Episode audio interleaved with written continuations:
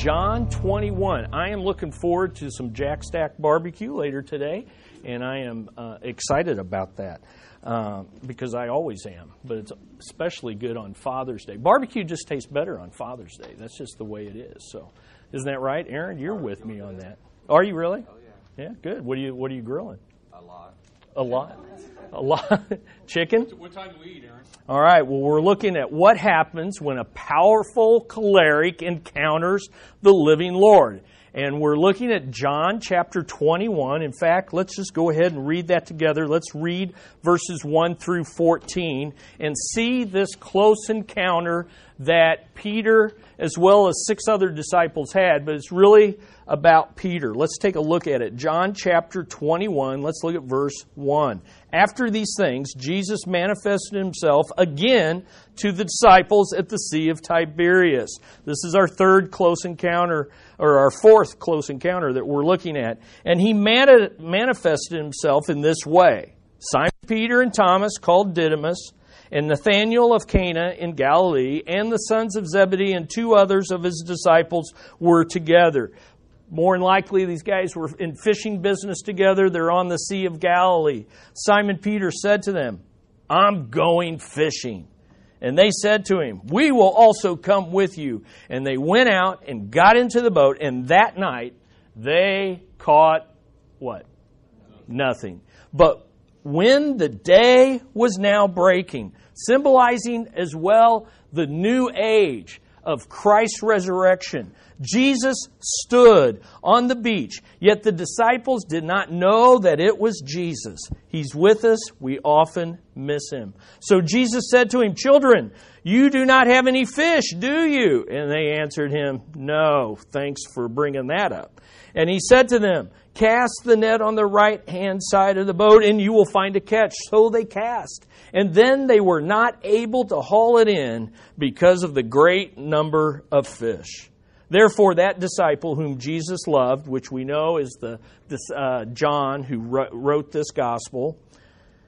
So, therefore, the, the, that disciple whom Jesus loved said to Peter, "It is the Lord." And so, when Simon Peter heard that it was the Lord, he put on he put his outer garment on, for he was stripped for work, and he threw himself into the sea. Hey, I got to get dressed for Jesus, and then jumps in the sea and swims, or jumps in the lake and swims to him.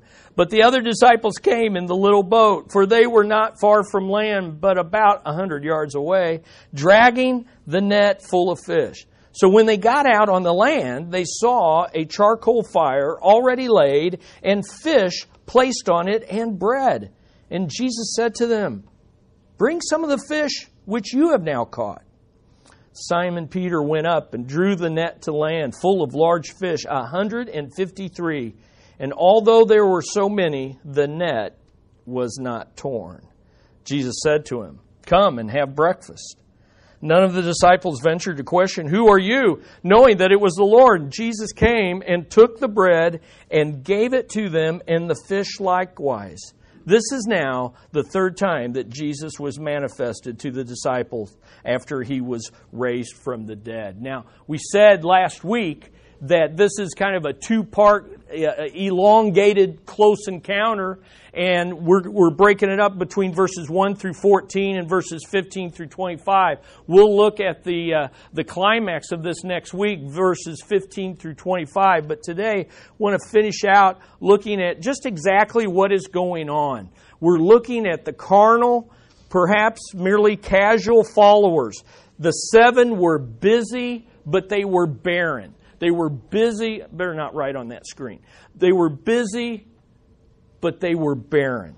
And so we, we have four truths here for busy but barren disciples. And I think that really expresses a lot of Christianity today.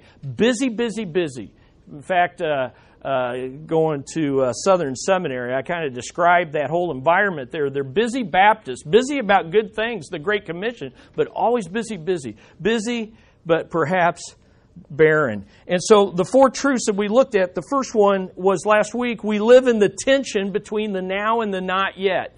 The tension between the now and the not yet. And I want you to really, really get that in your mind that these guys are trying to figure out their lives between the resurrection and the ascension. Jesus has not yet ascended. The Spirit has not yet come down. The church has not yet been born. What do I do in this tension between that time where He's risen and they know, they know that He's risen and Peter says, I'm going fishing. I'm going, I mean, Christ is risen and He's appearing to them and they're saying, I'm going fishing. And so the question becomes, why did Peter say this? Why did Peter say this? And I think it's because he's in that tension between the now, Christ is risen, and the not yet that he's ascended. But you and I live in that same tension. We live between the ascension and yet he has not yet returned. And in a way, we're in the same tension of we know he's risen, we know that. You've trusted him as Savior. You know he is seated at the right hand of the Father as the King of Kings. And yet we don't see him. We tend to forget him in the now and the not yet. And we're like, oh yeah, he's coming, but that's way later. But it could be when? Could be today. It could be right now. That means that the last 24 hours were your last 24 hours to do anything for Jesus. If you knew that the next 24 hours were the last 24 hours to do something for Jesus Christ of eternal value, how would you live the next 24 hours? And the reality is, we ought to live each 24 hours with that same mentality, the, the next 12 hours, the next one hour. How would you worship today for the next two hours at Life Bridge if you knew Jesus was coming at the end of the service? Hey, Jesus, look at these doodles.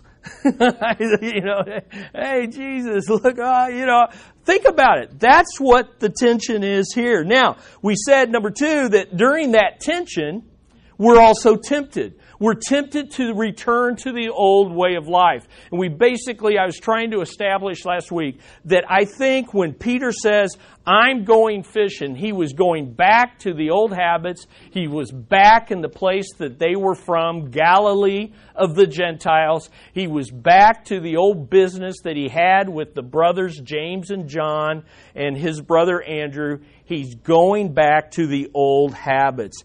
And we went through and we said, is going fishing what should be done in light of, and I won't go through those seven things, but those for me those seven facts are the context of the Gospel of John. When you read John 21, please understand John and Jesus is assuming you've read 20 chapters leading up to it.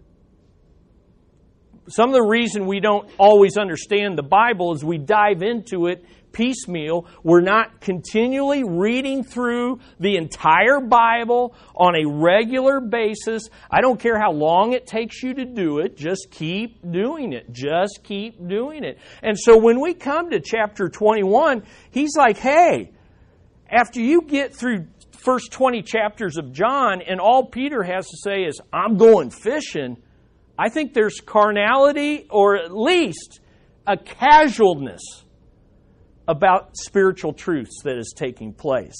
The question of carnality versus spirituality. How do I know if I'm living a carnal life? Well, ask, think about the old purpose in life was look out for yourself. Look at verse 3. Peter said to them, I am going fishing. There's an old purpose in life there that's looking out for self. There's an old priority. I'm going to do what I want to do when I want to do it to take care of myself. There's number three, the old pursuit in life. I'm going fishing. For him, that represented what he used to do. That represented fishing for fish. And we're going to see in this study that Jesus had called them way back in chapter 1 to fish for what? Fish for men.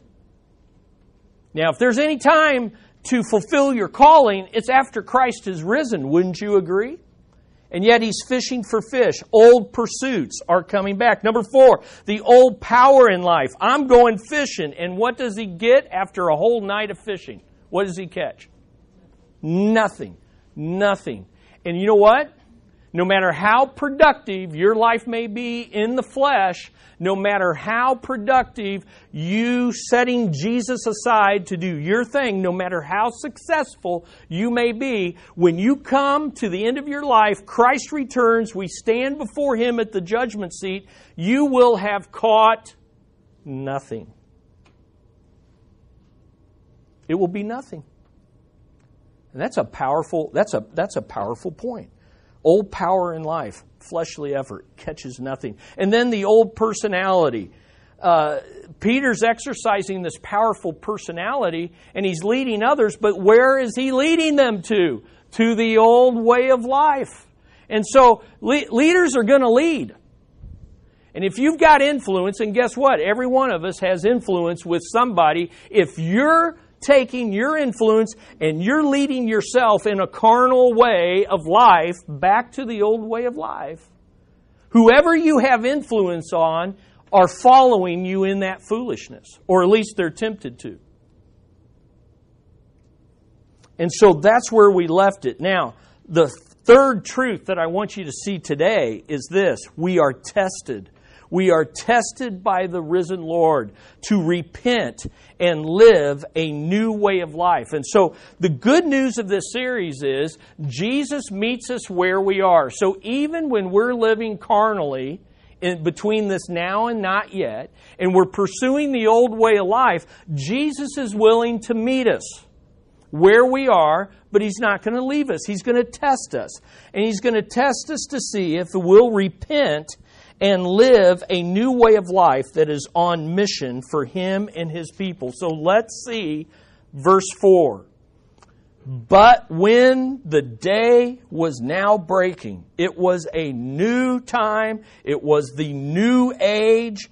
The kingdom has broken in through the resurrection of Jesus Christ, and Jesus stood on the beach. Yet the disciples did not know it was Jesus. Wow. Now, first of all, I want to make quick mention. It says that he stood. One of the things that I discovered in the last couple weeks studying this, I didn't realize in every other appearance, it says Jesus stood. When he appeared. So, so it doesn't, you know, like when he enters the room where they're locked in, he's not walk, you know, like walking through the door, appearing and talking. No, all, he, he's, when, G, when the risen Lord appears, he stands. Now, if that's repeated in every appearance, what is that? We, we should draw some application from that, right? And so here's one. Jesus meets us where, he, where, where we are, but he doesn't chase us. Are you with me on this? Jesus meets us where we are, but he meets us as a sovereign Lord. He doesn't, he's not panicked. Oh man, my disciples are fishing. Those crazy guys, they never learn. Hey guys, get on the shore. We've got a mission to do. I'm panicked. Hey, here I am. No, he, he stands. He meets us where we are, but he's not going to chase you in your foolishness. There's an image of God in much of contemporary music and contemporary preaching in so-called Bible believing churches that make Jesus, uh, make God out, or Jesus, doesn't matter, Jesus God, as if He's just always running after us, no matter where we go. That we can just live any old way we want, and He has this reckless love that's going to chase us down all the time. Hey, Jesus is appearing and He's standing. He's standing. And He loves us but he doesn't diminish his sovereignty in his pursuit of us. Does that help? Second of all, I think it tells us when he stands, he's standing as Lord. He's standing because he's large and in charge. And so, while it's comforting to know Jesus will meet me where I am, understand that when he meets me, he's going to be standing there with authority and calling us to be his obedient, loving disciple. So this is good. So here's the question. The question of carnality versus spirituality is measured by just the reverse of the old ways. And I want you to take Galatians 5. So turn your Bibles to Galatians 5, 13 through 26. because I believe they were living carnally, the opposite of living carnally is living spiritually in the Spirit. Well, the classic passage on living in the Spirit is Galatians 5 13 through 26. Galatians 5 13 through 26. And as you move through Galatians 5 13 through 26, you're going to find that we have a new purpose. We have a new priority. We have new pursuits. We have a new power. We have a new personality. And so the very opposite of what they were doing is what Jesus is calling us to. And so notice, we who are spiritual, we who are living for spiritual purposes, we have a new purpose in life and it's this, Galatians 5:13. Look at it with me and then I'll give you the blank. Galatians 5:13 for you were called to freedom, brethren. In other words, you're free to fish. You're free to do you're free. You're free to do things that aren't sinful. It's okay. Only do not turn your freedom into an opportunity for the flesh, but through love serve one another. And so the answer to our new purpose is serve others, not self. Serve others, not self. When Peter said, I'm going fishing, it was about who? I'm going fishing. Who was about? It was about him. Okay? And they were called to something greater than just recreating. Recreation is great but do it through love to serve others. Number two, a new priority in life. Look at verses 14 and 15. Here's the new priority. Look at verses 14 through 15. For the whole law is fulfilled in one word in the statement, You shall love your neighbor as yourself. But if you bite and devour one another, take care that you are not consumed by one another. The new priority in life is love. It's love, obedience to Christ before all else. Obedience to Christ before all else. Next week, we're going to see Jesus is going to ask Peter three times what question? Do you love me? And when he says yes, what does the Lord say? Feed my sheep. So, in other words, love is not words, it's obedience to the mission.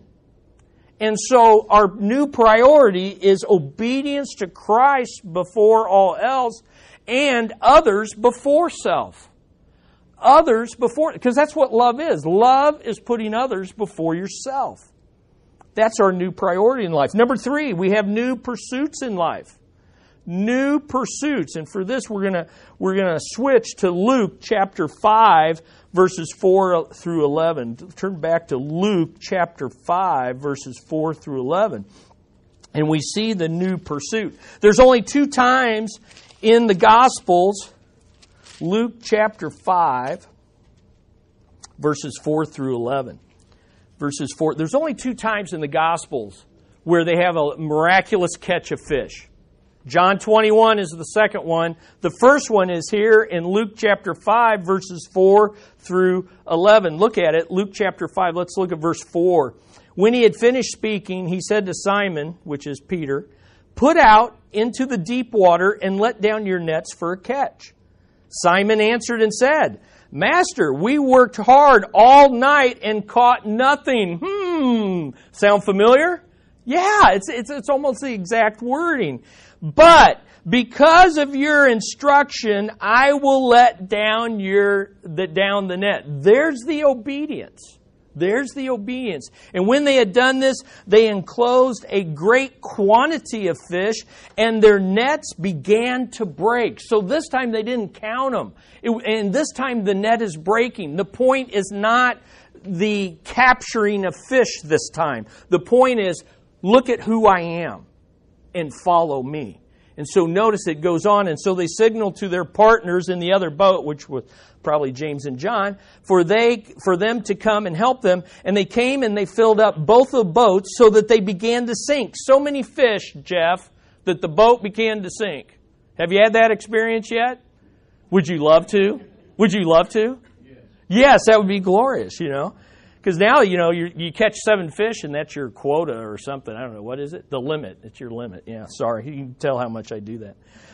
So they signaled to their partners and it began to sink.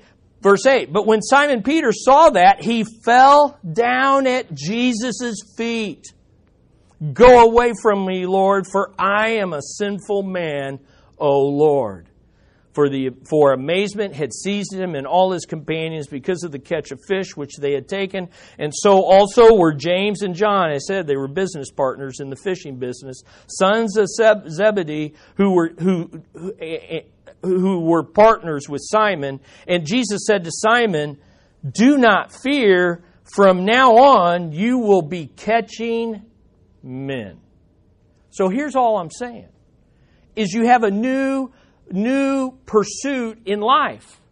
They were fishing for fish. They were called to fish for men. Now, after the resurrection, they're going back to fishing for fish. And he's like, hey, remember that catch of fish when I called you to fish for men? Well, guess what? Now you got the resurrection power to do it. Now is the time to be fishing for men, not recreating and fishing for fish. And so the new pursuit is follow him and fish for men. Follow him and fish for men, and he's going to add next week, feed the sheep. You see, he, he, he's calling them to this purpose of evangelism, fishing for men, and discipleship, feeding the sheep on mission for him to guess who what? To all peoples. They're up there in the Gentile area of Galilee where the people for whom Christ died, where the Great Commission is to be lived out among all peoples. And number four, they have a new power in life. We're going to go back to Galatians 5 now. A new power in life. Let's look at Galatians 5, 16 through 21. As we look at 16 through 21, we see that Paul says in verse 16, But I say, walk by the Spirit, and you will not carry out the desires of the flesh. For the flesh sets its desires against the spirit, and the spirit against the flesh, for these are in opposition to one another. You can't serve Jesus in the flesh.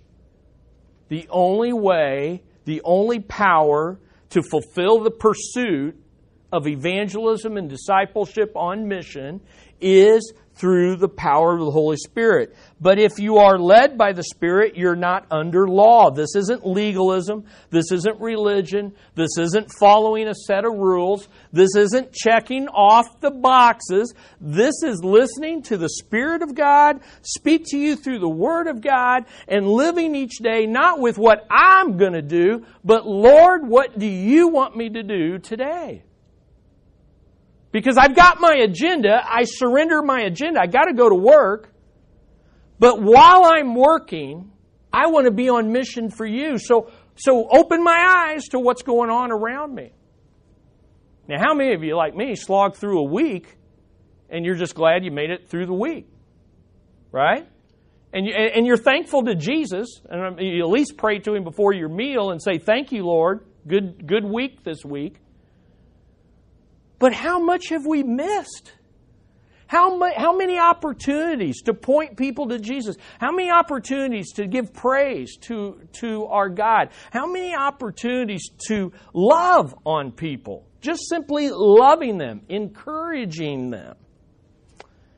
And then we have, well, let's finish that out. Verse 19. Now the deeds of the flesh are evident, which are immorality, impurity, sensuality, idolatry, putting anything before God, sorcery, enmities, strife, jealousy, outbursts of anger, disputes, dissensions, factions, envying, drunkenness, carousing, and things like these. He can't even name them all.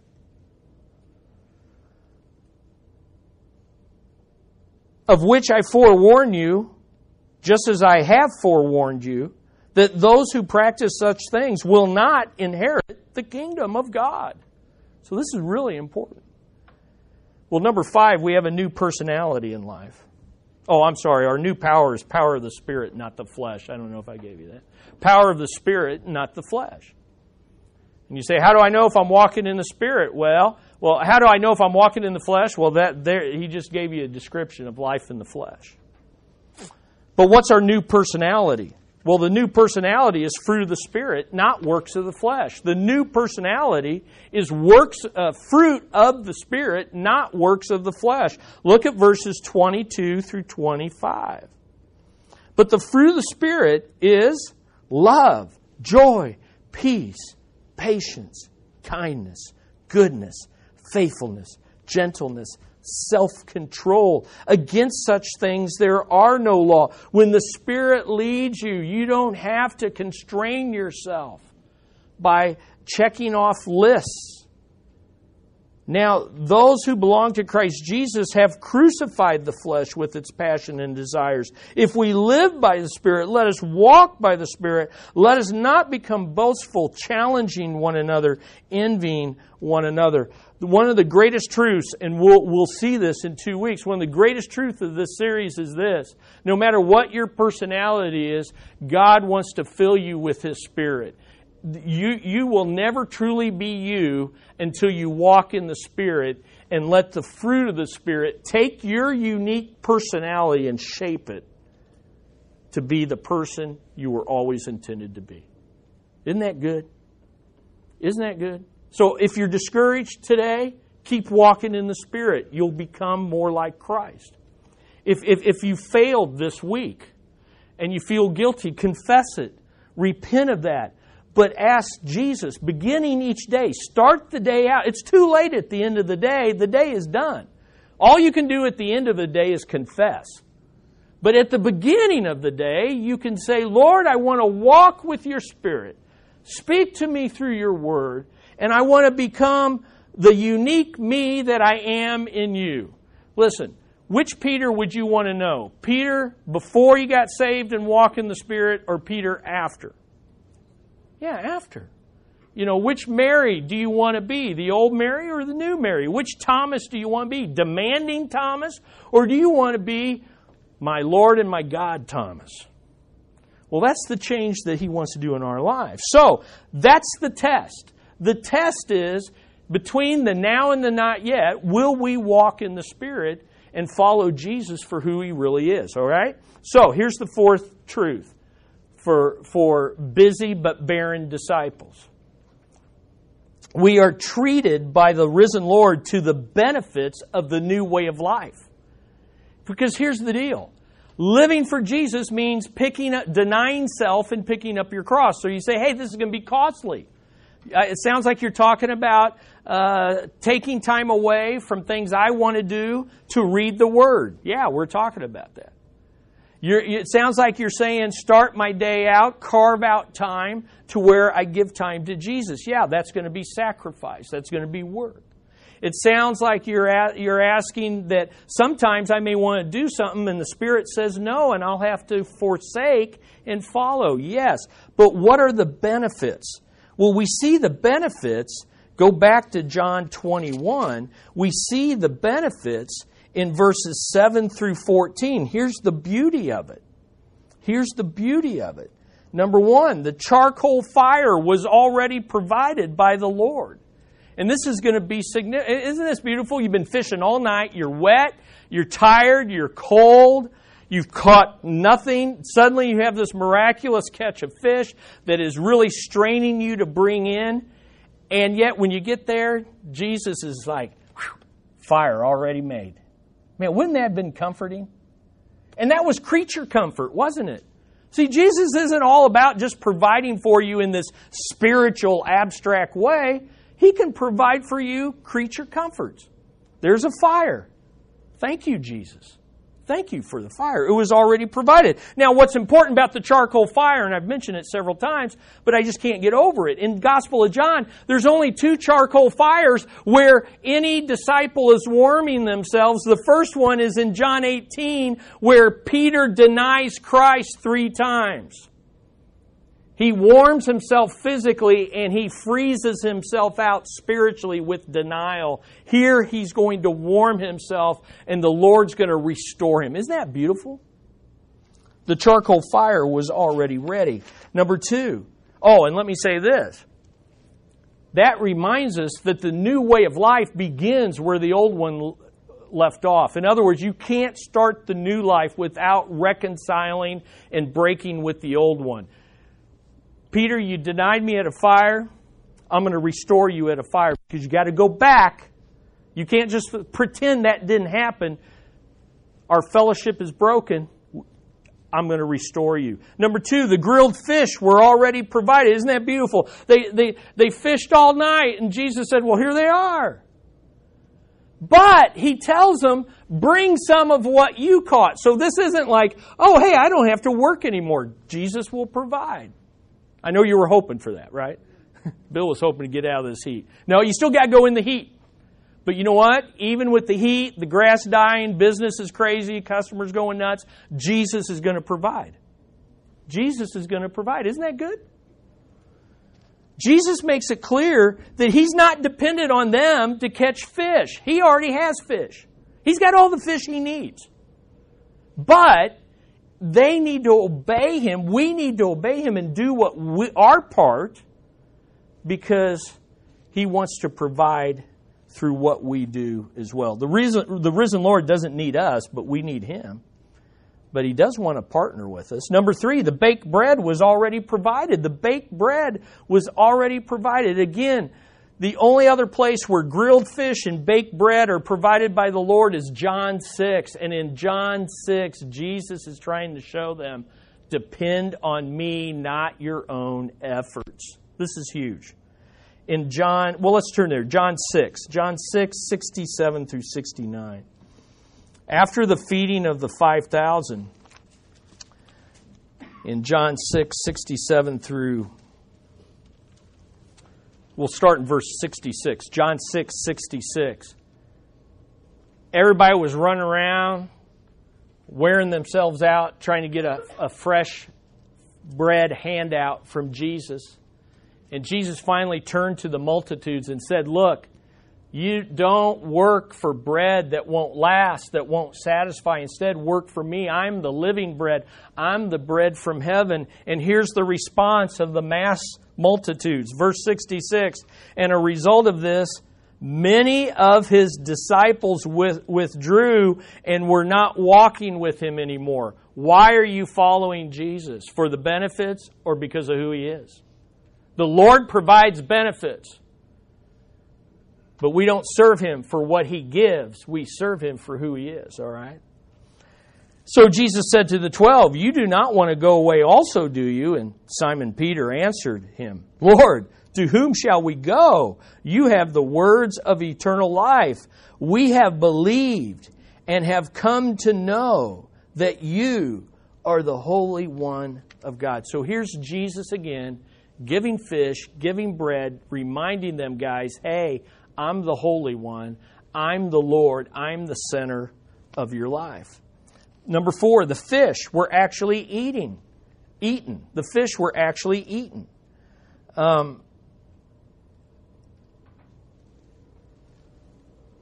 Jesus wants to provide for us spiritually and physically. But this whole story isn't really about those fish, is it? It's about their heart, it's about their passion, it's about their purpose. And is it focused on living for Him? Number five, the big catch was accurately counted. In their efforts, zero. In His efforts, 153. I still, I think these things are important because why? Because uh, I thought you were putting a spell on me for a minute. Sorry. um, it's important because does Jesus have all the fish he needs? And yet, in the command, was Jesus just performing miracles? No, that those fish were important. What you do and the results of your work, dads, your parenting, is significant, and what you do is counted and, and taken into account by Jesus. In other words, as we live, between the now and not yet, we feel like day in, day out, what am I doing? Does it matter? And there's 153 fish that are being counted. So, moms, 153 boo boos that you take care of. of diapers that you change, of, of, of, of pickups that you do at games, guys, dads, of caring, reading with your kids, praying with your kids. Every deed that is done, going to work and faithfully working and bringing home an honest paycheck, all of that is accounted for by the living Lord. Number six, the unbroken net was appropriately mentioned. Nothing will be lost. Listen, when you give up to live for Jesus, nothing you give up will be what you give up, what you gain, you will never lose what you gain. And you won't be sorry for what you lost. Did I confuse you on that? Listen, when you live for Him, you don't lose in the long run. You just don't lose. You say, but it's costing me this. Putting Him first in my finances is costing me money. Putting Him first. I was talking to Brian, Brian and George, cutting our grass. Praise God. Hallelujah. It always looks beautiful on Sunday. Significant for guests and invites. Significant for me. I leave Friday getting to see a beautiful lawn when I leave here, excited about coming Sunday. But when those guys are out in the heat cutting that grass, nothing's lost. And Jesus takes account of that. So here's the bottom line there's an old way of life and there's a new way of life. Which side of the balance are you living? Which side are you living? Are you living in frustration, having caught nothing, or fulfillment, where the net doesn't break and nothing's lost? Are you living in barrenness, nothing to show for all your busyness, or are you living in fruitfulness? Are you living in distance out on the chaotic sea while Jesus stands on the beach of stability? Or are you in closeness with Him? Where John says, or John's able to say, hey, it's the Lord, and Peter's able to jump in the water and draw close. Are you living in guilt or have you been restored? Are you living in knowledge? Oh, yeah, we know the Lord's risen. Or are you living in experience of the risen Lord? Are you living with purpose, purposelessness where fishing on the weekend is your greatest joy? Or are you living with purposefulness? Where evangelism and missions, uh, evangelism and discipleship on missions. You see, following the old way of life is busy but barren. Following the old way of life is busy but barren. Following the new way of life is fruitful and fulfilling. So, which side of the ledger are you living on? And what are you going to do this summer? I mean, we're already in the middle of June.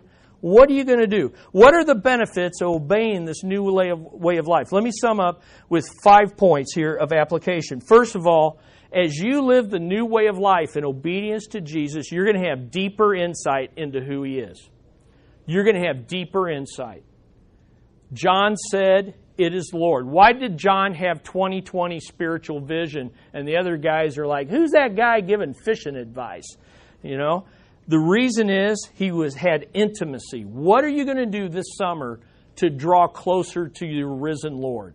What are you going to do? What are you going to read? How are you going to pray? How you how, how's your uh, how's your worship going to go with this body of Christ this summer? Number two, greater intimacy, deeper insight, greater intimacy. As soon as John said it's the Lord, Peter jumps into the water. Why? Because he wants to be near Jesus. Amen. He wanted to be near Jesus. Number three, better results of what the risen Lord can only perform. Better results. Bring what you caught. You know, again, this is a picture of the judgment seat of Christ. At the judgment seat, we each come before the Lord, one on one, eyeball to eyeball, toe to toe, just us, nobody else there. Not our spouses, not our children, not our parents, not our pastor, not our friends. And he's going to say, Bring what you caught. He's going to say, Bring what you caught. And what he wants us to be catching are people that we've evangelized, that we've discipled, missionaries we've prayed for, lost people that are getting saved around the world because of our giving, our praying, better results. And number four, richer provision. richer provision, breakfast already prepared. How is Jesus going to provide through you this summer for others? 153 fish, more than they could eat. The point was, I'm going to, I want you to be on mission to where I'll provide for you, but I'll give you enough that you can share with others. So think with me. This summer, what are you doing with all that God has given you to reach out and reach more people? And then, number five, closer encounters of the real kind. Really, what this message is about is about not wasting your life. And so, I want to end on this Father's Day showing you a video that uh, that we've seen before. Some of you seen before, but uh, probably needs to be seen on a regular basis. And so, this is a letter from Jim and Sharon Smith's son, Jim and Sharon, missionaries that we have supported and continue to partner with in various ways. It's their son, Zach, who wrote this letter to himself back when he wrote back to his old self when he was 17. You'll understand it once you watch it. Take a look.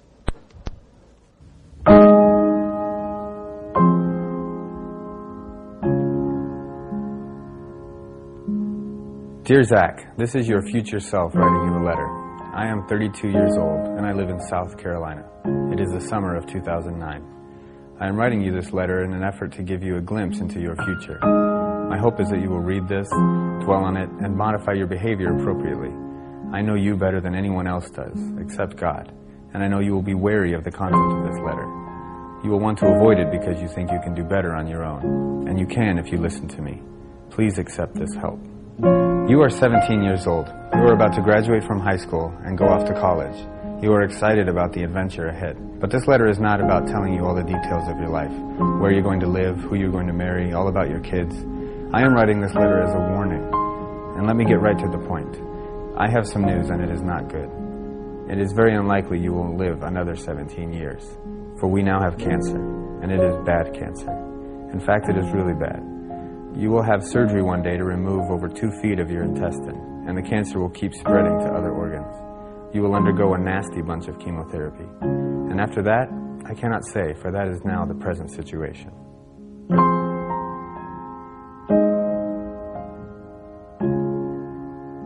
I am now 32, and I may not make it to age 34. You may have already lived past your life's halfway point. I want to impress on you the gravity of this situation. As I reflect on the life I have led that you have not yet seen, I am deeply saddened. I always thought there would be more time. The things that are now important to me are not important to you. I'm specifically talking about your relationship with God and your outlook on humanity. God is real. I know you know that. The things you have been taught in church, the things you have read about for so many years, they are all true. All humans will experience eternity after they die. Some will go to a very real place called heaven and live.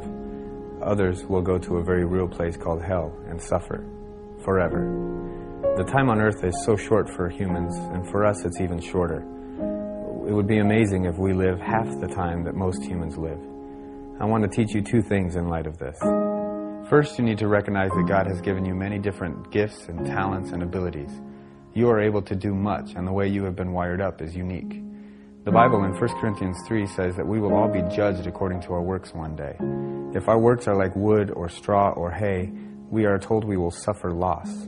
If our works are like gold or silver or precious stones, we will be rewarded. I want to be rewarded, and so do you.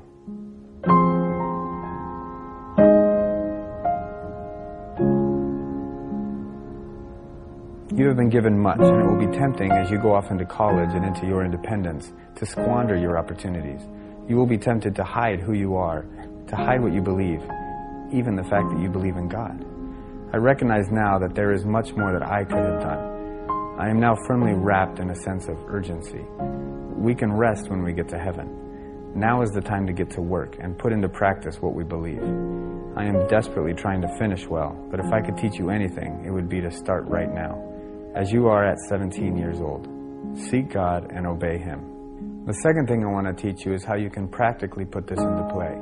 You must break your heart for the people around you. You must love them. You must be passionate about them. John the Apostle in his first letter says, Beloved, let us love one another, for love is from God, and whoever loves has been born of God and knows God. Anyone who does not love does not know God, because God is love.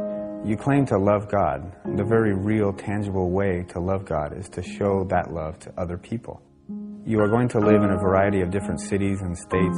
You're going to travel to some fantastic countries around the world, and you're going to meet many, many people. Keep this at the forefront of your mind. Love them and show them the way to Jesus. You will be faced with many struggles in this life. My encouragement is that you pick the harder path. You will be more like Christ and your character will be developed. Pick the harder path. You will meet and interact with so many different people. Try to learn something from every one of them. It is not an accident that you have met them. And desperately try to leave each and every one of them better off than when you first met them. I keep using the word desperate in this letter, for that betrays my urgency. Desperately pursue God and use the things that He has given you. And desperately pursue the people around you and love them. Our time is short, my friend. Let's get to work.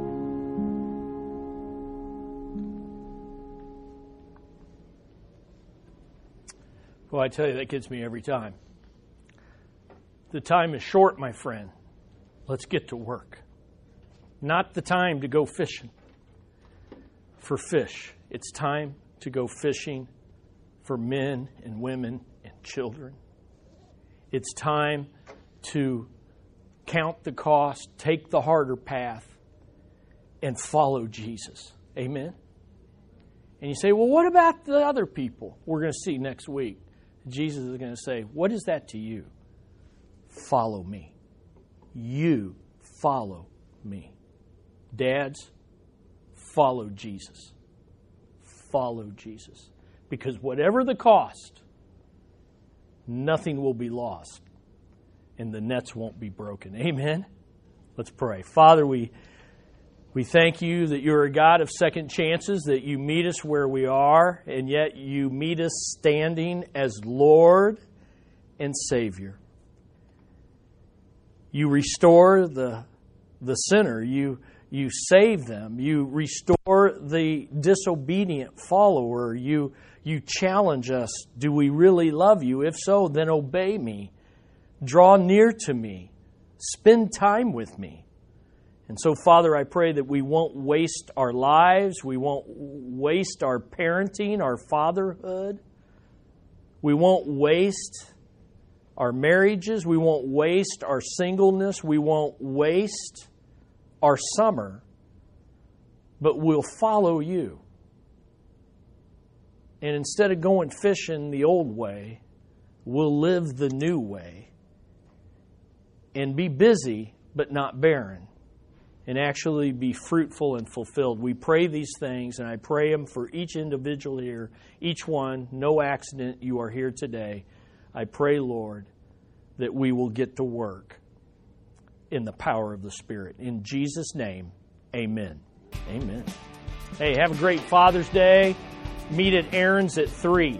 Aaron's at 3. Bring a side dish.